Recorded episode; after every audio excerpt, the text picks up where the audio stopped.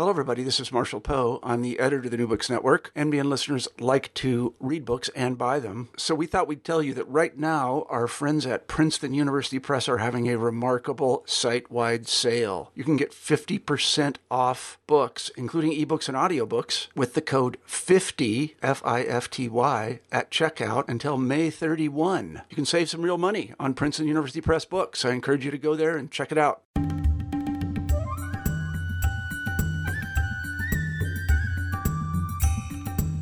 Hi, everyone. Welcome back to New Books in South Asian Studies. I am Madhuri.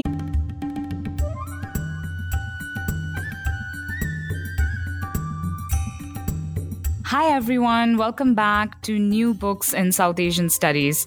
I am Madhuri, the host of your channel. And today we are talking to Professor Debarati Sen about her new book from SUNY Press, Everyday Sustainability Gender Justice and Fair Trade Tea in Darjeeling. Thank you so much, Professor Sen, for joining us. Welcome to the show. Oh, thank you very much, Madhuri. It's a great pleasure to uh, get this opportunity to share, uh, you know, uh, details about my book in sort of a new medium. I'm really happy that new books and specifically you, on behalf of them, reached out. Uh, I'm looking forward to our conversation. Great, thanks. So, why don't we get started by you telling us a little bit about what brought you to anthropology and more specifically this particular research field site in Darjeeling. You write in the book that you know you have a personal connection with the region. Am I right? Yes, correct. Well, I, I, guess there are two parts to the question. Then one about uh, anthropology, and the other about how I uh, went to Darjeeling to do this study. So, uh, as um, um, I was actually a sociologist when I studied in India in the Delhi School of Economics in the sociology program there. And um, I came to the United States to actually start in a sociology program. However, I did not know uh, that ethnography and field based studies were not always the centerpiece of all sociology departments. Uh, whereas I was trained uh, in D school, which had a very sort of British social anthropological uh, focus. Uh, but the downside of that training was that I wasn't really uh, exposed to real field work, even even to the MPhil stage. We were primarily encouraged to, uh, probably because of the lack of funds, or at least then, not now so much, um, to focus on secondary database research or archival, you know, and fieldwork was really kind of the purview of PhD scholars. So when I came here, um, I soon realized in a short time that anthropology was something that uh, would offer me, especially cultural anthropology, which um, had um, the fieldwork component.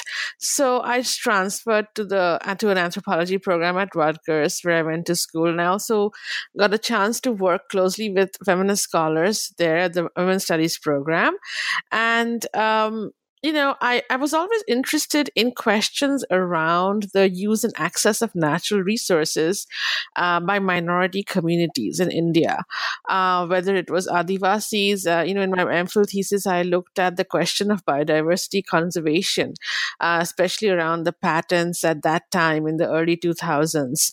So um, I started uh, looking for questions, things which hadn't done hadn't been done before in anthropology. And although I have sh- I have used uh, pre- feminist anthropological methods and sort of framing in my research, you'll notice that my questions around uh, labor and resource rights also draw from sort of sociology, cultural geography, and many other uh, related fields. So the sociology training wasn't quite in vain but uh, I I really uh, wanted to do some first hand ethnography, and um, I really didn't know about the existence of this whole fair trade thing, especially at the small farmer community, which nobody's actually written about before me, uh, especially from Darjeeling. It's much more common in the Duars uh, and in South India, but not so much in the Darjeeling tea industry. So it was all accidental when I first got there. Um, but uh, anyway, the rest is history now. So uh, I wanted to also pick a place that would sustain my interest, although I did end up having to learn a new language, which is Nepali, for my field work. Uh, I, I mm, have strong family connections, or I had strong family connections, and I decided to uh, study uh, Darjeeling in a sustained way. Um, and uh, and and the problem of fair trade and labor organizing and, and the book has so many different sort of apertures to uh, the story of Darjeeling, you know, from different vantage points, etc. That uh, it, it sustained my interest for the last ten years in writing this book, beginning with my dissertation, and I hope to continue working in the area. But that's sort of in not so much of a nutshell my uh, response to your two questions. Great. And, you know, since you um, began already to talk about the research, before we go into the topic itself, I want to ask you to tell our listeners a little bit more about your methodological approach, right, which you call a feminist longitudinal ethnography. And you point out that, and I quote, the researcher's relationship with her respondents and her presence itself is a palimpsest of power and desire steeped in long histories of exploitations, hierarchies, and differences.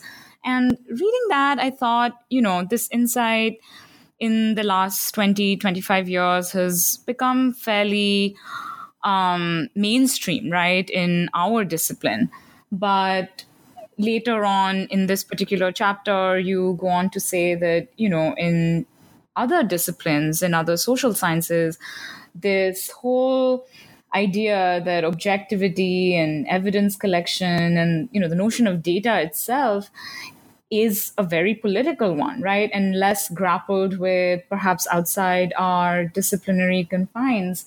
So i want to ask if you know devoting space to outlining your methodological challenges in the detail that you have how much of that was about talking to an interdisciplinary audience and you know how you went about challenging um, some of the preconceived notions in these uh, disciplines outside anthropology Mm-hmm. Correct. Um, I actually uh, teach uh, in a very interdisciplinary PhD program, which is in conflict studies, development, and peace building.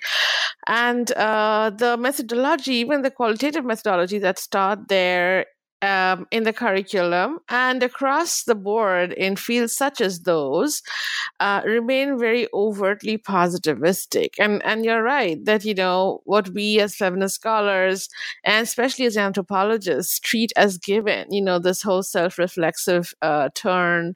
You know understanding that we have sort of you know response effects on our informants based on who we are materially, socially, and politically, but uh, one thing uh, that stood out for me also in social science textbooks are words such as exploratory uh, assigned to anthropological work, right? Feminist work, or or or things which are even more insidious, although not probably positioned that way, which are, uh, you know, calling this kind of research backyard studies or backyard research, which I came across in a very popular um, uh, social science re- textbook, which is taught in a lot of research programs. And that has a particular history. Uh, you know, I mean, a person, I guess, who's crunching numbers sitting in his office somewhere in, I don't know, Atlanta, is also in, in a backyard sort of. But also you know th- that uh, that designation of backyard uh, kind of discounts the the the complexity of engaging even in one's own country right? And most of us anthropology even now it's an extremely white discipline where people study abroad. Uh, and and there are very few people who uh, um, who actually uh, um, understand what it is maybe the sensitivity to such terminology is a positional thing but it nevertheless remains embedded in this long matrix of identifying what's valid knowledge right? Uh, so people who were from the tropics were considered as subjects of research. And if we con- continue to sort of use terminology like backward or back uh, back, I'm sorry, not backward, backyard but backyard. research, right? It, it, it, it's it's a it's a rhetorical uh, slip almost. Uh, so I wanted to write in detail about that, and also I, I also make another point about how I approached uh, this ethnography as an interlocutor and not so much as an activist ethnographer, you know, tr- sort of reporting from the ground. Uh, although I must say that my political leanings are very apparent in my use of transnational feminism and post-colonial feminism uh, in, in, in building the theoretical edifice of this work. Uh, but I think overtly my approach is, has been of a researcher uh, who treats the informants as an as interlocutors across these divides of power and desire. And I give various instances in the book in terms of how I had to prove myself in certain ways as worthy of this long study and gaining trust in in a, in a surveilled environment of a plantation and also outside in different ways. So I think it's important for us to make these, uh, you know, to pause and talk about these very complex ways of conducting research. Uh, it's not just about being in one's backyard. for those of us who return to our country countries, you know, we have an interesting position of both privilege and marginality at different points.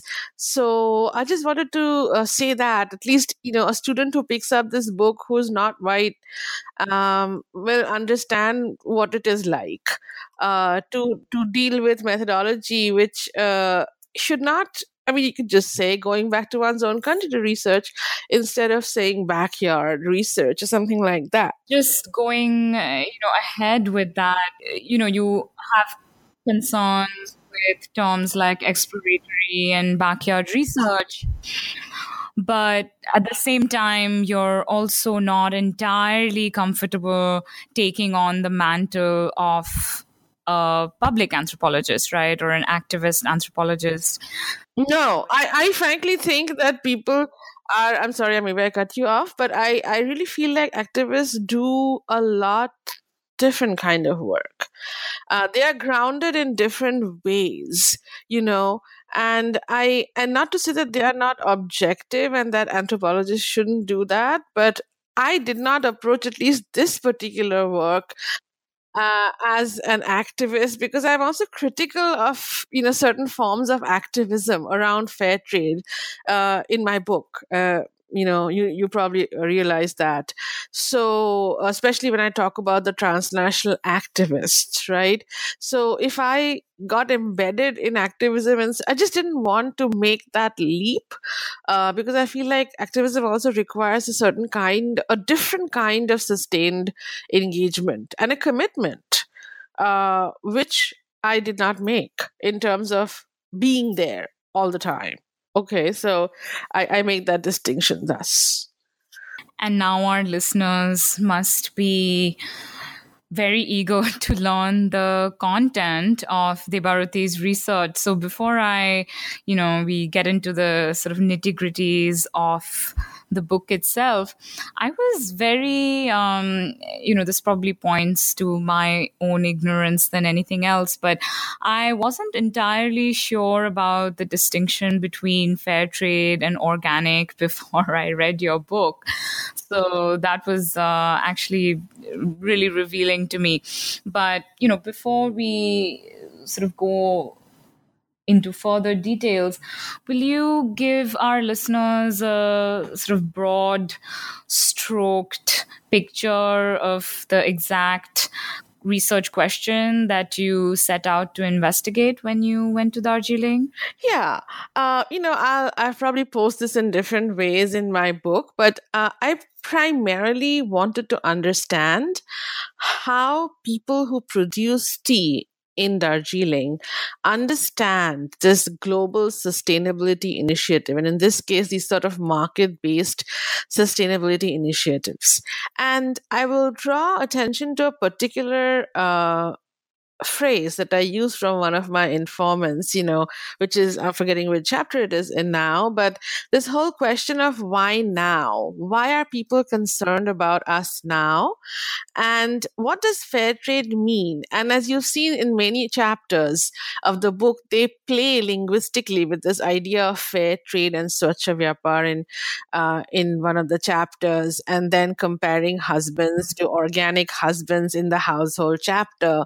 So so uh, you know we and, and i'll tell you why i wanted to uh, take this very simple approach but also very complex because too often in discussions of sustainability the social sustainability aspect is always um, forgotten. It's all about uh, financial efficiency and ecological um, viability. And you see that fair trade as a system is completely based on the, audit, um, the auditing of social improvement in communities, right? And empowerment. So for those uh, listeners who are thinking about fair trade for the first time, unlike organic certification, which is about the certification of the chemical properties of something being organically produced, uh, kind of like the USDA um, organic certification. So, for uh, organic certification, you can take from various institutions in the world, mostly based in the global north. Uh, fair trade is also like that. And uh, fair trade also has a long history of uh, translateral organizations uh, supporting it. Uh, the one which I um, encountered most during my field work was Fair Trade Labeling Organizations International, based in Bonn, Germany. And they have an international network, pretty sophisticated in, in ensuring that if you pay a dollar extra for your cup of fair trade tea, it goes back, that extra dollar in total goes back to the community for uh, economic and social advancement.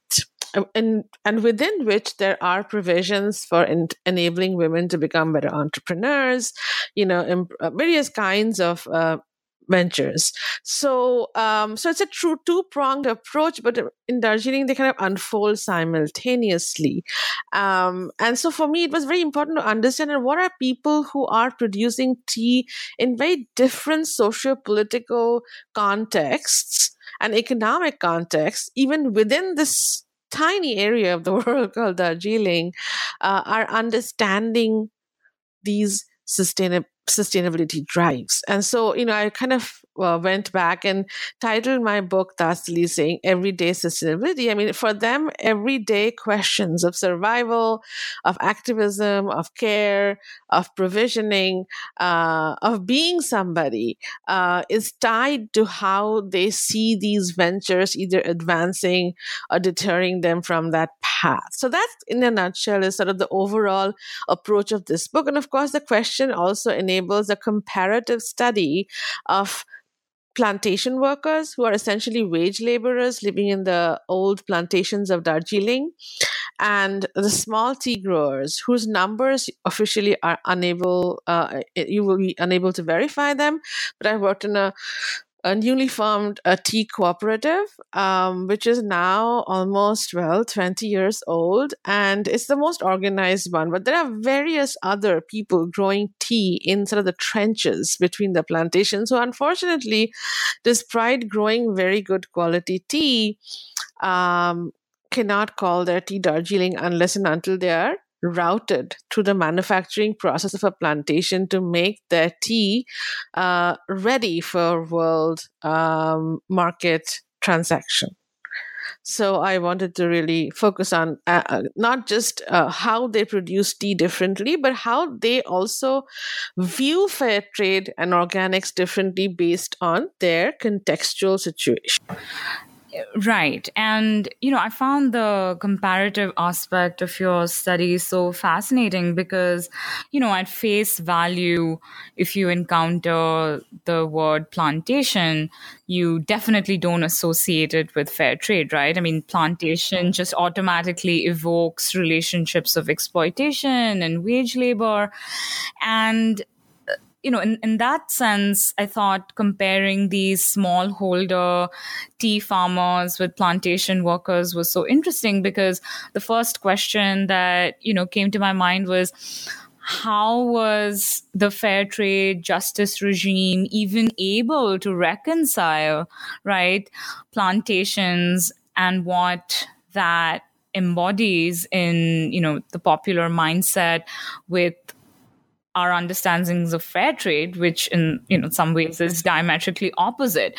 So I wanted to ask you a little bit more for our listeners how that discursive work was actively negotiated and then ultimately reconciled, right? Because for people sitting in Bonn, how was that actually playing out? You know, uh, that's a very important question and also a very debated one within this sort of fair trade bureaucracy because there's really a difference between activists and the ones who actually do the drudge work of fair trade, right?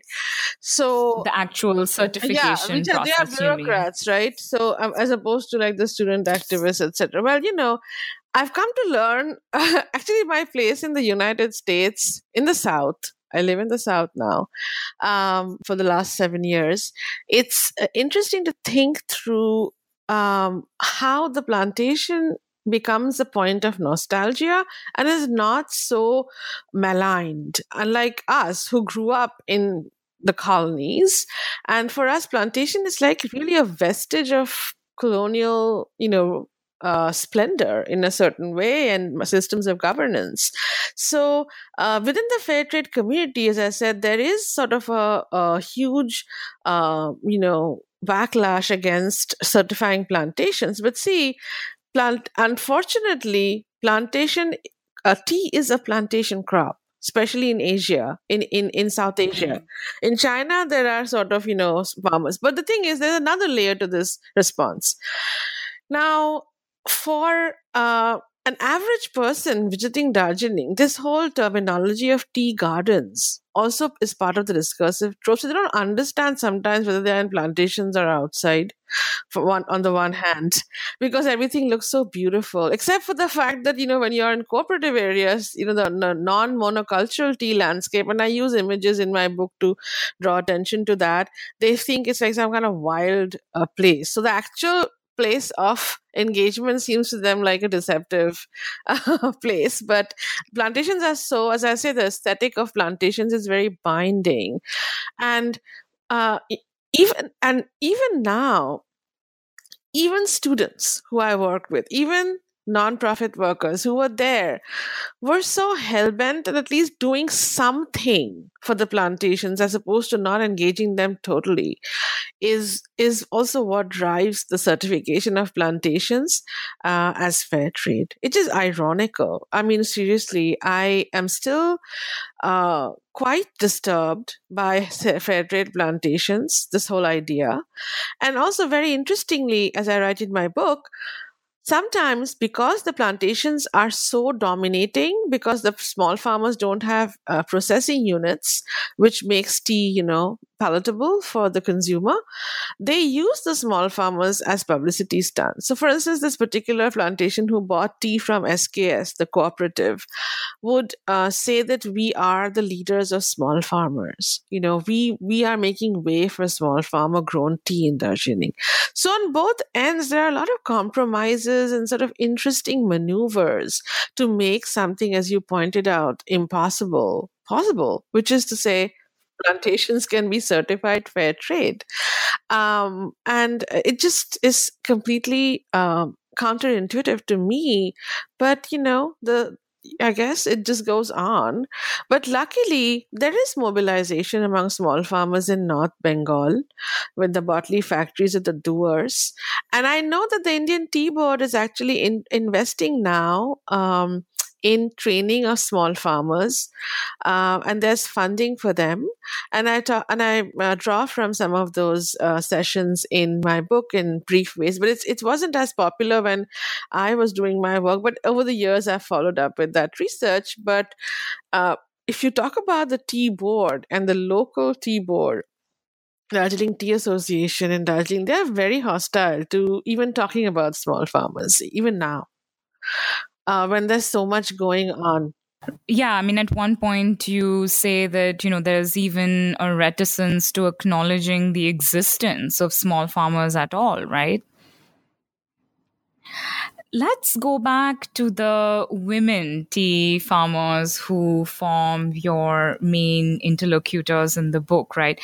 And we come to learn that the farmers who are part of the cooperative perhaps unsurprisingly are more politically active and experience greater positive impacts on their intra household relations and the entrepreneurial activities they undertake as compared to their counterparts in the plantations, right, who are wage laborers. And you relate this very interestingly to the gendered ideologies of work, right, that differ across these two contrasting institutional Will you tell us a little bit uh, more about what the gendered ideologies of work were in a cooperative as opposed to the plantation? Yeah, sure.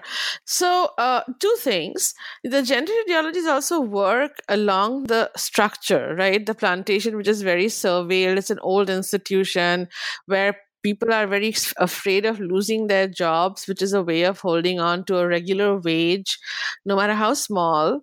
Uh, and this there was a lot of precarity in the non-plantation areas. But what what strikes me um, when I first went to work there, what struck me when I first went to work there, was that you know there's nothing universal as a Nepali women thing in Darjeeling. It really varies based on this Basti and Kaman. Kaman is what they call the plantations and the Basti areas. And like most other upwardly mobile rural households in India, Darjeeling is no exception. The first thing that happens, and, and it's actually more pronounced in Darjeeling, the gender ideologies around work, especially for women, because, you know, because women are such a backbone of the local economy, there's sort of an envy uh, envious relationship with them. And so I also write about this whole idea of a Darjeeling girl and how plantation women are subject to this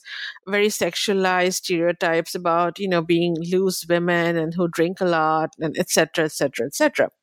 So in the rural areas, people who don't work in plantations, they are very uh, particular about dissociating themselves from any kind of plantation uh, related cultural or social um, um, what should I say, practice. So, for instance, um, in the rural areas, in the basti areas outside plantations, women uh, households prided themselves on not having to let their women go to work for a large chunk of the day, and especially among upwardly mobile households.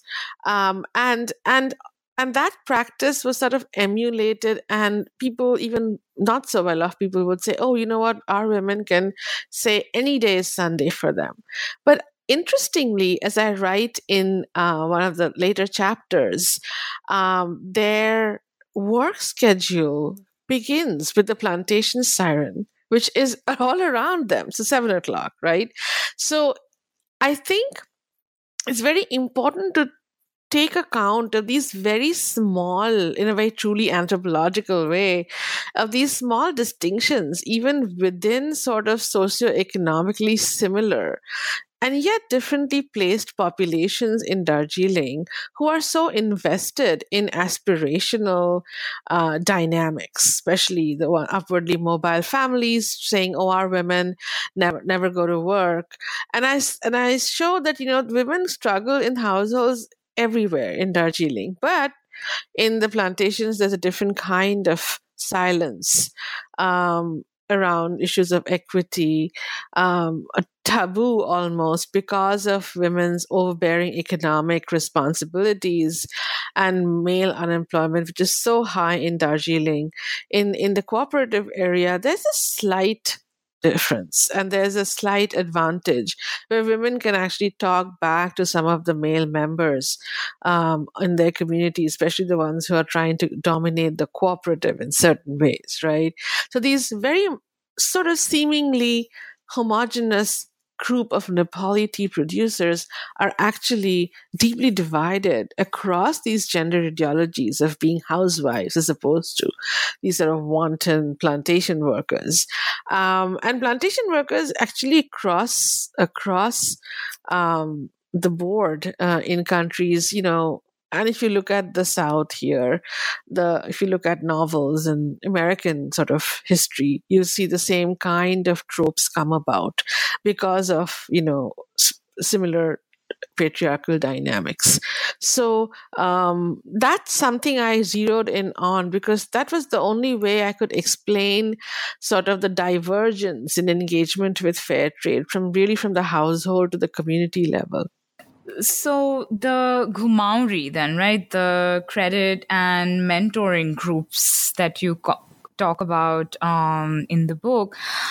How do these groups configure in the landscape that you just described? Did plantation workers have them as well, or was it just something that the cooperatives, the small tea farmer women who had this particular institution? Okay, so the Ghumawri groups are particularly uh, preponderant in the plantation areas and they're very concealed, as you saw from the ethnographic details. It took me a long while and I dis, uh, distinctly asked for permission from the workers because, you know, they're very concerned sometimes in certain uh, areas, some, some groups that, oh, if the plantation owner finds out, we are not going to uh, get our bonus because bonus is always a, a, bonus during the time of pujas, right? Or Diwali or Dashai for them.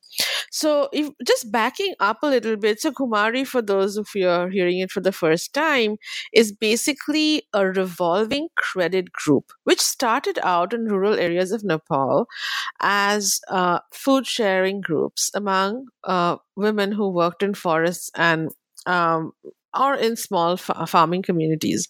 Obviously, when people migrated to Darjeeling uh, 200 years ago, um, they brought these practices with them. And also, this became very popular among women because it it didn't have to approach banks, didn't have to go to any sort of credit. I mean, remember that South Asia is kind of known for the place where microcredit has become this huge success, etc. Right?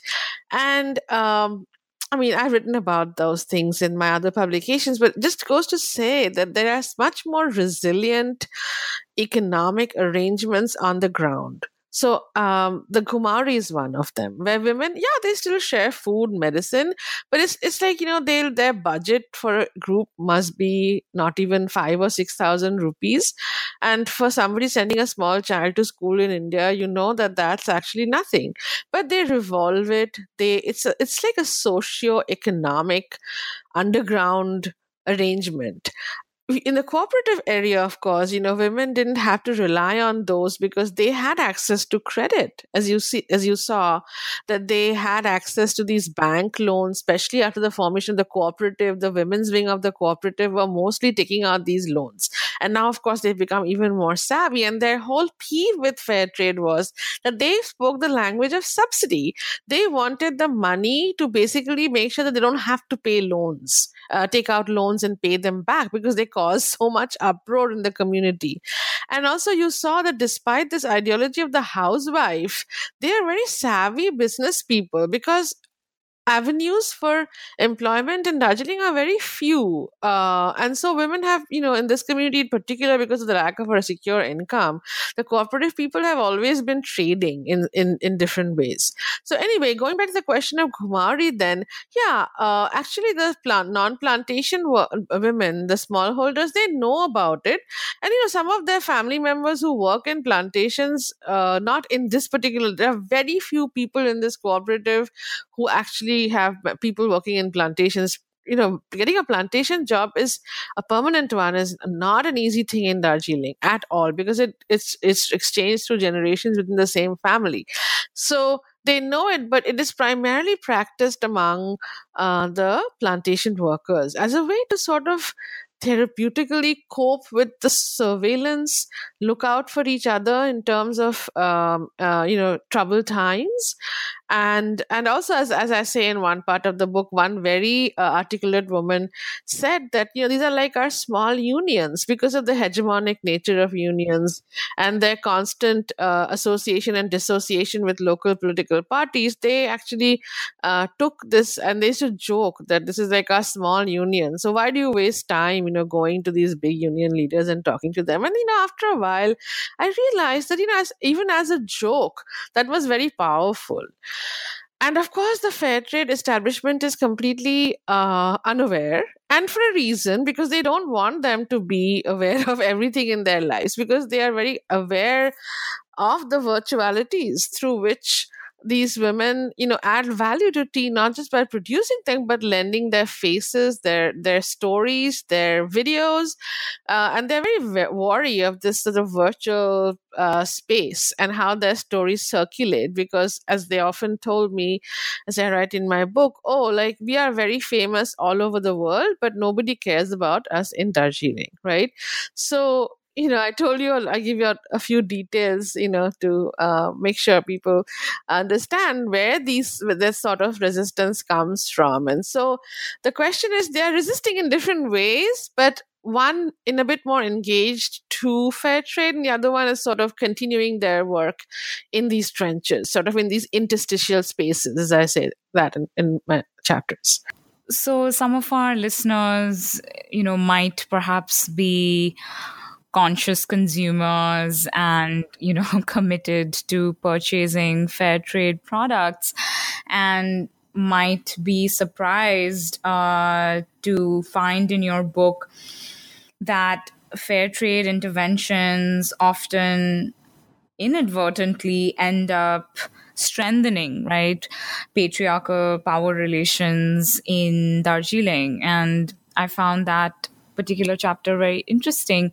Will you talk a little bit more about this, given how you know fair trade markets itself as a justice regime and very much about empowering the marginalized?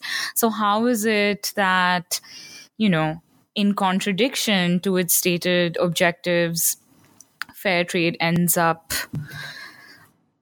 somehow doing the very thing that it's supposed to undo Yes, uh, uh, sadly, that is correct. A very appropriate summary of, uh, you know, uh, it's very interesting. Uh, when people ask me, uh, people ask me all the time, so which fair trade product should I buy? Or, or, or, what's, the what's, what's the recommendation? we buy. yeah, exactly. You can imagine. I mean, I am also a sucker for these kinds, and partly you know the reason why i got attracted doing this research was i'm one of those sort of liberal you know left liberal consumers. And, and you know the domestic market for organics in india is growing. I'm sure you know this as much as i do. The aisles of organic stuff even in local grocery stores like chain stores are anyway so going back to the original question of you know what to do. As i say it's not a perfect system but you know, there's some movement. Least people are learning about Darjeeling. But what I say is, go for any brand you like. Not a problem because this is because you know what fair trade does in Darjeeling is quite insignificant in a way in which the as you see the wage increases and all come through political mobilization right because the fair trade is a very privatized affair in Darjeeling. It doesn't work with the tea board in conjunction with the tea board. It's like a sideshow, etc. Not for the cooperative folks. For them, this little bit of added attention has gone a long way in legitimizing their claims to, you know, land, resources, and their tea. You know, people know about this cooperative in Darjeeling. So it, it even in spite of my attempts to conceal its identity, I mean, those who know uh, know this. Um, so I think my response to what are our conscious consumers going to do, my response is drink whatever brand you want, but study about the region you know study about the region try to read a few ethnographies okay this is totally uh, all with full disclosure a plug to read more books about darjeeling including mine. But um, overall to be a little bit more mindful and you know ultimately they have to understand that sitting here and thinking about you know saving the world is not going to get them very far even people who are on the ground are mistaking plantations with small farms and stuff like that. So I say go drink your tea and hopefully you'll be a little bit more awake looking about looking and thinking through the places from where these teas come you know acquaint yourselves you know don't uh, assume that it's all going to be don't forget about these communities once you've paid your premium now the question of uh, the activists who I met. As you saw, the the tea buyers were the most pathetic. They had the most orientalized understanding of what's going on in Darjeeling. But I, I do feel, and that's why I've, I've shied away from doing study abroads because I feel so guilty of what uh, these people will be exposed to. And people love going to Darjeeling because it's so beautiful and so on and so forth. But I think it's you know the, the young people and how they engage with fair trade in darjeeling shows us a lot about how this process of fair trade ha- itself has been consumed not just what it does to people but how the process itself has been consumed and given more credit than um, you know it actually deserves. And uh, where people don't acquaint themselves with local histories, they don't. I mean, for instance, you know, they they use work like militant Gurkhas and all, and especially that those things have again come about after this 2017 uh, 104 right. day strike, uh, I which I didn't going to ask you about that. Yeah, yeah. So actually, and... I'm going to. Uh, Oh, sorry. So in, in a short, in a short uh, way, yeah, that's my response to especially the conscious consumer and the activist. Is just it's just so unfortunate that it doesn't take too much to produce the wrong notion of yeah. I mean, speaking of you know local history and your exhortation for consumers to go ahead and do some research on what they actually eat and drink. I was wondering if there was, in fact, any explicit articulation between the tea industry and last year's political shutdown around, you know, the ethnic uh, sort of subnational movement, uh, Gurkha mm-hmm. identity. Right, right. Yeah, well, it was the first time that plantations were completely shut for so many days. It really affected the trade. But, you know, it also interestingly uh, gave rise to a lot of, uh, what should I say, these negative stereotypes about uh, plantation people. Uh, because the militant Gurkha exactly, that you were just exactly. mentioning. So you know that the Gurkhas occupy such a central presence in in in this sort of militarized uh, imagination, you know, of the British first of all. But you know, the Gurkha soldiers are also very popular in UN peacekeeping forces and etc. So there is a there is you know that's part of also anyway. I'll talk about my next project later, but in terms of thinking through it not only did just a quick point, uh, for our listeners who are perhaps not that familiar with Darjeeling's ethnic landscape, will you explain a little bit about who the Gurkha is? And- oh, oh, yeah, sure, sure. So, and what they have been up to. Okay, so, you know, Gurkhas is another term that is generically used for Indian Nepalis. And uh, the Gurkhas in Darjeeling have been fighting for the last 100 years in various uh, intensity uh, to get a different and separate state for them within the Indian nation. And this should not be compared with the separatist movements among India's northeastern states. Uh, people do that all the time, and this has, this has been very detrimental for the Gorkhaland movement as such.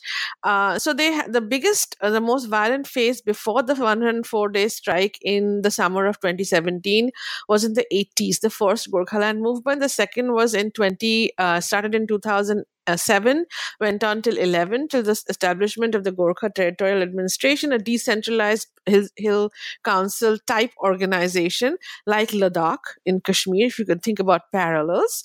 And uh, the most recent strike was in 2017 to get a separate state. And, you know, there, of course, the leadership of the Gorkha liberation struggle now has. It, Uh, luckily what social media has done now is really splintered this political landscape. So you know the, there are different political parties. And so this is in a nutshell they are still fighting for their separate state. And in my book, I show how this particular sort of ethnic turn in local labor politics also coincided with the advent of fair trade in Darjeeling in the mid 90s after the success of the first Gorkhaland movement to really squirt the labor question uh, in different ways, right? So, this is how also the subnational movement uh, in one way curtail labor related questions in the plantations on the same on the same uh, time for the people in non plantation areas. It opened up the way for them to own land right? Because they could pander to the politicians and get pattas out of there. That's what happened essentially. So uh, the movement has had differential effect even within the local uh, economy and politics right so I, I, that's kind of in a nutshell is you think that's enough i hope so yeah Thank you so much. And, you know, now that you're on the topic, is this uh, related to your next project that you're pursuing? Yes. I, I am thinking it should become a book. The, the, the I mean, I collected so much uh, oral history of the subnational movement in my, I really had to dissociate my my fair trade project from this project. And then as soon as i finished this book this whole 104 day strike have started had started. And um, you know it gave an interesting sort of di- diagnostic moment or moments to think through what's happening uh, especially the rise of the right wing political parties in darjeeling in this in this vacuum, right? Um, and thinking through the history of militarization and what it has done to contemporary Gorkha politics within India, not a theme talked about really in recent books. So I'm really categorically like culling from some of my older interviews and uh, hoping to travel soon to Darjeeling to collect more. And I've actually been, you know, long distance researching. I have some uh, travel restrictions right now. I can't travel to India immediately, but I'm, I hope to pursue it uh, for probably a book length project on which I'm calling Subnational Enterprise. Um, again, looking at women's role in subnationalism over the years. So there are some people I interviewed who are no longer alive, you know, who were part right. of the first Mm-hmm. And uh, and you saw that some of the older plantation workers refer to these political transformations. You know, they've been very active, militant, whatever you want to call it. I never use that word because it's just so misleading, uh, especially now in this sort of um, political climate. So, yeah, that's something that I'm definitely uh, looking forward to working on for the next couple of years. I didn't have to just fell upon my lap, something I've been thinking about, and I've written about it briefly, not in much length. Uh, but yes, I'm planning to make it a full fledged project uh, once I sort of emerge from the halo of having published the first book. well, Debarati, yeah, that that sounds uh, like a great project. I wanted to thank you for being on the show today. I really enjoyed chatting about this particular book everyday sustainability, gender justice, and fair trade tea in Darjeeling. And I encourage all our readers to find out more about where their tea is coming from. So, thank you so much, Professor Sen, for being here with us on New Books Network South Asian Studies. My pleasure. And thank you to you for such a nice conversation. Thank you.